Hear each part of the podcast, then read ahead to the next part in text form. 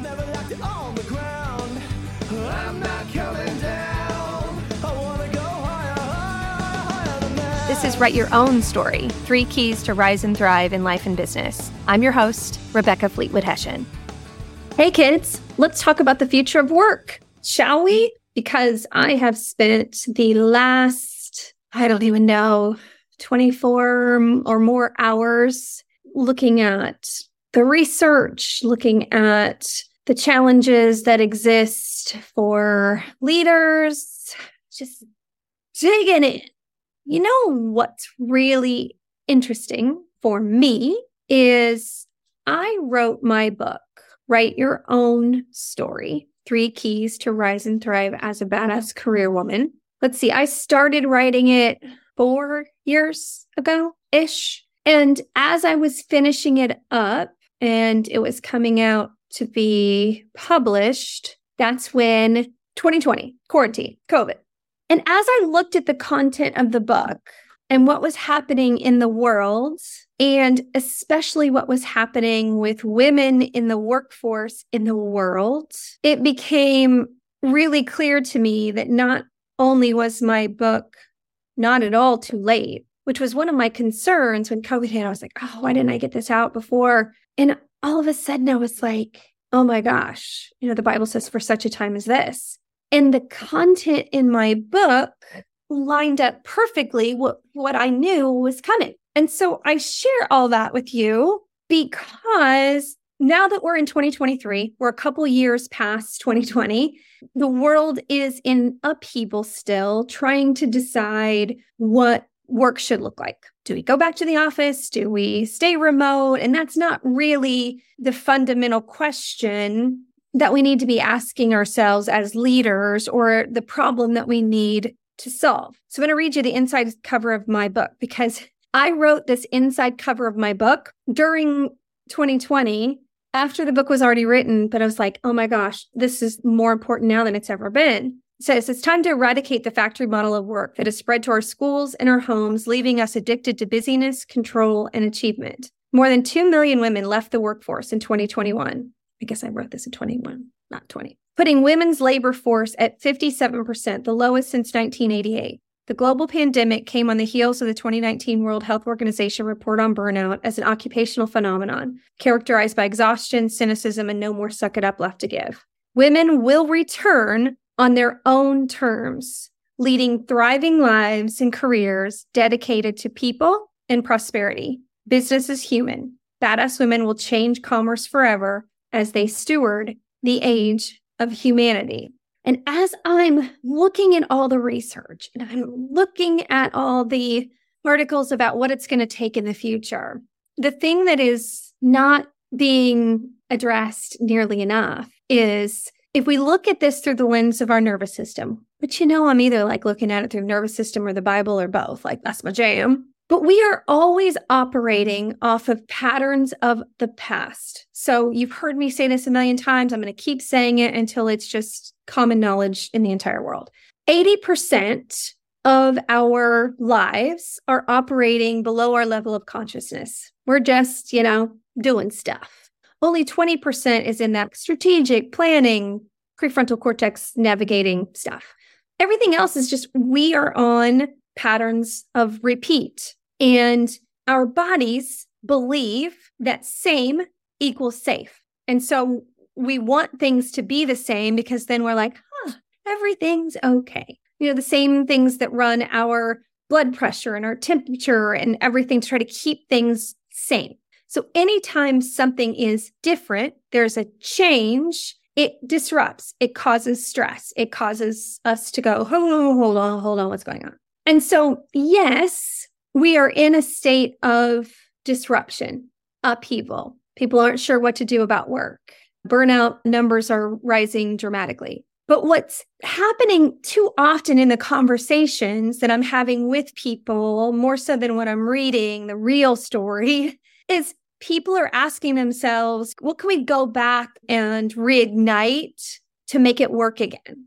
I had this conversation with a really smart business leader the other day wanted to revive something that they had done in the past because that thing that they had done worked. and he's so desperate for something that works. He's just looking towards, well, what worked in the past? That's not going to work because we are fundamentally different as humans, period. We will never go back to the same standards of expectations about our work, about success. We just won't.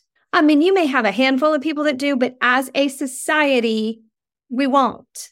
And so, as leaders and business owners, we have to see the future of work as something we're creating, not something that we're repeating. And so, for some leaders, that is a dramatic shift and not a core competency that they possess. One of the questions that I ask people when I'm trying to help them navigate career change and get into a career that they can truly thrive and create the conditions that they work best in is I will say, would you rather go to a whiteboard, a blank whiteboard with a marker, or do you want to go to something that somebody's already created and make it better? One or the other, they'll pick. So leaders that are not whiteboard people, I want to create something, are going to struggle because it's going to take a minute for people to create something that honors the shift that we've had in our humanity. So, one of the main shifts is that we're no longer interested in sacrificing our mental health, our family for success. We're just not. There's a decreased level of trust that exists globally now since 2020. And the events of government and business and economy are just keeping that lack of trust stirred up. And so to think that people want to go back to the grind in the name of success, that's not a thing. And then you also have the ability to go and make money in a variety of ways from an entrepreneurial to gig economy to consulting and coaching. And people don't want to go sell their soul in the name of business success and promotion. And we now know that you can be really effective working remotely, and especially for women, largely moms, the ability to manage some of the household needs and not commute. We don't want to go back to that. And so we as business owners and leaders have to look at what are we creating for the future? And what I'm seeing with my clients, largely women, is man, do you all have the skill set to navigate this and think creatively about what could work, managing connection and managing human unique needs, and doing it without sacrificing business results. In fact, when you can connect people in meaningful ways and give them a clear picture of the business needs, you can increase. I'm going to give you a couple of examples. So, one client had someone that was reporting to them. This has been uh, a couple of years ago, I think, or last year. And the hours that the job had originally been posted were eight to five. Well, now they're in a part remote, like one day a week, they work from home, and then they're trying to get everybody back in the office four days a week. That was me pausing to roll my eyes really hard, like in aneurysm style, but I'm not going to cover that today. And this particular person had kids to get on the bus and she was showing up for work often late, just frazzled, stressed, miserable. And so my client sat down with her and said, Hey, are you okay? And she broke down and she said, No, I'm not okay. In order to get here at eight o'clock, I have to take one of my kids to the neighbors because the bus doesn't come in time. And then I have to try to figure out how to get the other one to school that their school starts earlier. And she just went into what her every single morning that she had to be in the office was like. And it was stressful and it was causing her all kinds of angst. And you can imagine the vibe in that woman's house in the morning, screaming, trying to get kids where they need to be. Like from a nervous system perspective, that is not the way anybody wants to start their day. And so my client just said, Well, why don't you just come in at 8:30? And the woman said, oh, Can I? And she said, Absolutely. And they adjusted this woman's hours by 30 minutes. And it has changed her life. It has changed my client's life. It has increased the engagement of this employee to be able to do good work. She is so grateful to my client because of this. Will probably just move mountains to be helpful in, in, in any way that she can. Just think about that, y'all. This woman was just losing her mind. And for whatever reason, afraid or didn't know that she could, afraid to ask for anything to change. The hours are eight to five. That's what we do around here.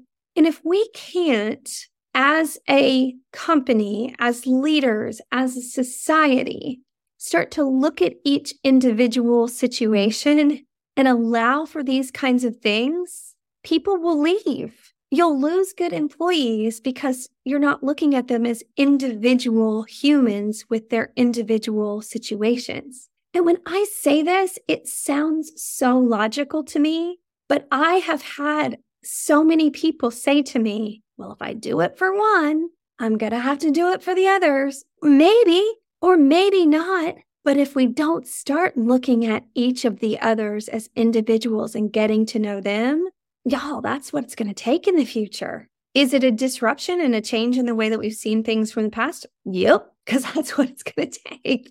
But if we give people clear goals and clear expectations and the support they need to do the work, people want to be autonomous. They need to be trusted in order to give their best work.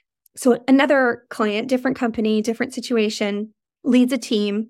And the team that she leads is largely um, women with young children and they support another part of the business um, and there's travel involved in their jobs and this other part of the business wanted to increase the amount of travel this team is doing now as someone that has traveled with young kids it ain't no game man it is rough so my client went to this other team leader and said hey we're actually looking at ways we can serve our clients well meet all of our goals and travel less. And so what you're proposing goes against really what we're trying to do as a team.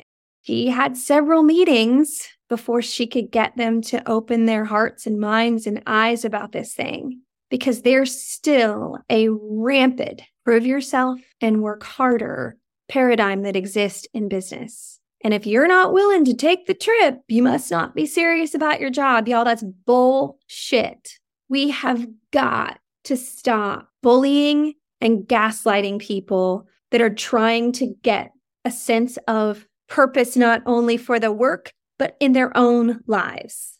And so my client was able to share the business case, the plan, how it was going to work to still meet all the goals and objectives without the additional travel. When we were talking about this and I do some coaching with her, I said, well, let's look at the money making model. Like, if we can accomplish the things that need to be accomplished without these X number of extra trips. So, when I did the math on how many extra trips this person wanted, times the number of people that were going to be on the trip, averaged hotels, meals, flights, we're talking like flight kind of travel. The additional expense for these handful of other trips that they were insisting upon was $685,000 It was a lot of people that they wanted to go do these extra trips. You can hire more people to do extra work for that amount of money. There's got to be other solutions for that amount of money on a trip that they really couldn't quantify the value of it being in person other than, well, you know, I think that's what they expect of us. Do they? Is that what people expect anymore? Do we need face to face communication? 1000%. You cannot build high trust relationships without some face to face. But going back to the days like I used to have as a corporate salesperson, they counted the face to face appointments that I had each week. And it didn't matter if I had to drive four hours to one of those appointments or get on a plane or walk across the street. But that's not the way that we do things anymore. We have proven that you can have really good conversations with people virtually and make good progress and limit the number of trips and travel. And so this leader in this example was able to several meetings later get them to accommodate some differences in the way that they were going to handle it, not to add the additional travel. But all the while, there was bullying and gaslighting kind of comments that were meant to challenge and test the commitment of this team. This team that is meeting all of their goals doing amazing work, actually creating some new value for the company that hadn't been done before, like trailblazing good kind of work. And so I bring these examples up to reinforce that the age of humanity isn't about just adding more programs for people like training or foosball tables in the break room. It's not about bolting on stuff that is supposed to be nice. It's literally about knowing each person on the team and who they are and what they're good at and what their challenges are and what their life situation is and co creating a role that meets the business needs and that humans' needs. Full stop, period. And so, if you're in leadership or management, or somebody on your team that is in leadership and management doesn't like people, they're in the wrong job. You've got to have a heart for this thing. We are not going back to the command and control industrial age model of work. It's over. People are saying, you know what? I'd rather drive Uber or I'm going to move away and homestead. People are making radical life changes, not to go back to that. And you know who's willing to make the radical life changes? It's not the mediocre people and the slackers, it's the high achievers. So if you want to keep your top talent, you better give them some autonomy to help you figure out some of these challenges. Because if you're trying to just go off into a boardroom somewhere and a couple of you in the organization make decisions for everybody else, that's not your best strategy. And I just am worked up about this because I look at the skills and the traits necessary to build this new age of humanity. I wrote a blog about it today and put it on LinkedIn, which is way too long of a post for LinkedIn, but I was worked up. So if you want to read it, you can go to my website, RebeccaFleetwoodHession.com. But I love using the metaphor of a jigsaw puzzle for building organizations because each of us is unique down to our fingerprints. And you've heard me say it, and I'm going to keep saying it until everybody gets it. But we're each unique down to our fingerprints, like a unique piece of a jigsaw puzzle with our jaggedy ass edges and the dust from the bottom of the box. But if we work together to figure out how those pieces connect, there are three characteristics to a puzzle once it's built. It's far stronger, it's far more beautiful, and every piece matters. But if you're the leader who wants to do this, see each person uniquely in the organization, the age of humanity at its best, one, you're going to have to paint a really clear picture about what the cover of that puzzle box looks like. And I'm not talking about just a simple mission statement or purpose statement. I'm talking about daily giving the context of who the work's for and why it matters so that people can innovate and make decisions in the moment to serve your customers and your clients. It has to be crystal clear and it has to be on repeat conversationally. It's not enough that somebody can recite it off of their lanyard that they scanned in with or whatever's hanging on the, the wall. They got to know it deep down so they can adjust and adapt and make decisions in the moment for the business. So there has to be clarity. The second thing is the leader has to be willing to go to the whiteboard and create some of this, figure it out, try it, make mistakes.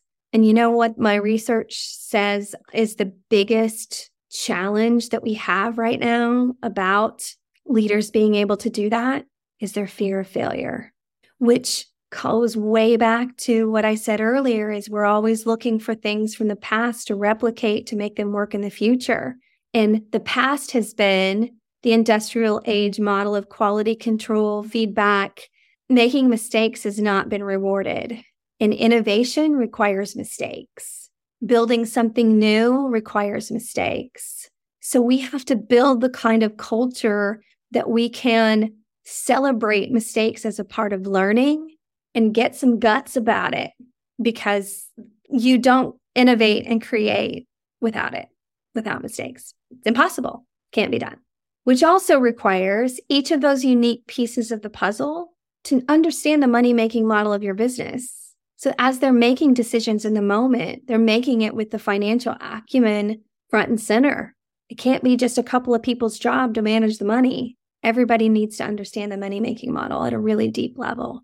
And finally, the traits that are necessary in leadership for this age of humanity are empathy, the ability to look at that woman who was frenetically miserable because she'd had to take her kids to the neighbor's house to get on the bus just so she could get to work at eight o'clock in the morning when she had been working from home for a couple of years successfully. Y'all, that's just stupid. And to have the empathy to say, hey, are you okay? And to put yourself in that woman's shoes to put yourself in the shoes of those women that didn't want to travel more because they'd like to be home more than two hours a night with their kids that they're raising. Empathy, feelings, connection. It's table stakes, y'all. And then to be able to adapt to the changing demands and be able to say to people, okay, well, let's figure it out together not the lone ranger that's going to go in and make the decisions and then report back on what they've come up with. You may be adapting daily on the fly. So we got to be really clear on what our purpose is. Who do we serve? Why does it matter to them and to us? Really clear on the money making model so that each individual piece of that puzzle knows how to adapt and make decisions in the moment and I tell you, there's 50 more levels of depth and things that need to be considered in creating this new way of living and working. But I tell you what, when I think about the traits that are necessary to work with empathy and adaptability and build connection with people and build purpose for the way that life feels and the way that we're serving our customers, and making money doing it. I'm not here to throw out the financial aspect of things. I'm a capitalist. I'm in. But you know who comes to mind when I think about the skills of empathy and adaptability and figuring out how to make all the connections work and adapting on the fly? Moms. I don't know anybody better at being able to do those things. And listen, don't come at me and say, well, men are good at it. Look, yes, okay. Yes, I know some amazing ones that are. I'm just saying, in general, the skills necessary to manage the chaos that exists and in raising a family, there are a large number of moms that have amazing skills with these things. And so, moms, lean in. Listen to me for a minute. Don't give up and don't give in. This is our time to shine. This is our time to illustrate how important these skills are in helping the business run better. You know how to do this. Don't wait for permission. Stop proving yourself. Stop working harder. Own who you want to be at home and own your skills and talents at work. And let's show up at work ready to serve, but courageously challenging things that are not serving the greater team or the customers. Just because it's the way it used to be doesn't mean that it's the way that it needs to be in the future. I believe this wholeheartedly that the heart and the skills of women are what this age of humanity and creating this new way of living and working requires. And I need you.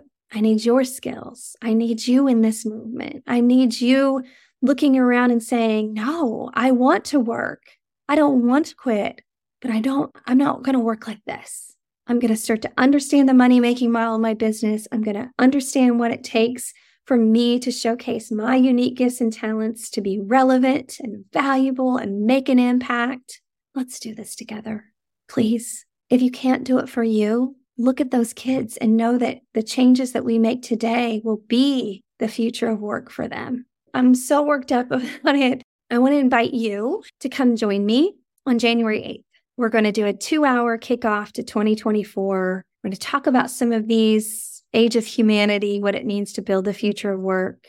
And I'm going to show you something that I've built that for the Badass Women's Council community, I can take 20 women on this ride with me. We're going to go on this ride for six to eight weeks in teaching you some of these skills that I'm talking about and how to use the skills that you already have with greater meaning and purpose. So, if you want next year to be different for all the right reasons, let's do this. Let's do it together. Okay, it's late because I have been just in this for hours and hours and hours and hours today. And I wanted to just quickly record this while I was feeling the full range of emotions about it. So message me, Rebecca at wethrive.live. Say I want more information, put me on the newsletter, tell me more about it, message me on Instagram or LinkedIn or Facebook or wherever you can find me. Let's do this together. Let's build a new way to live and work. It's time. It's way over time. All right, Joel. That's all for today. I love you, mean it.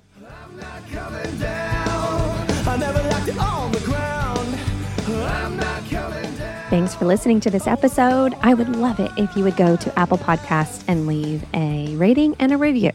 And then you can go to RebeccaFleetwoodHession.com and join the Badass Women's Council. And if you really want to take a deeper dive, join the movement of a thousand thriving women. There's amazing Thrive tools there for you today. Love you, mean it. I'm not coming down. Hey y'all, fun fact if you like the music for the podcast, that is actually my son, Cameron Hession. And I would love it if you would go to Spotify and iTunes and follow him and download some of his other music. My personal favorite is TV Land.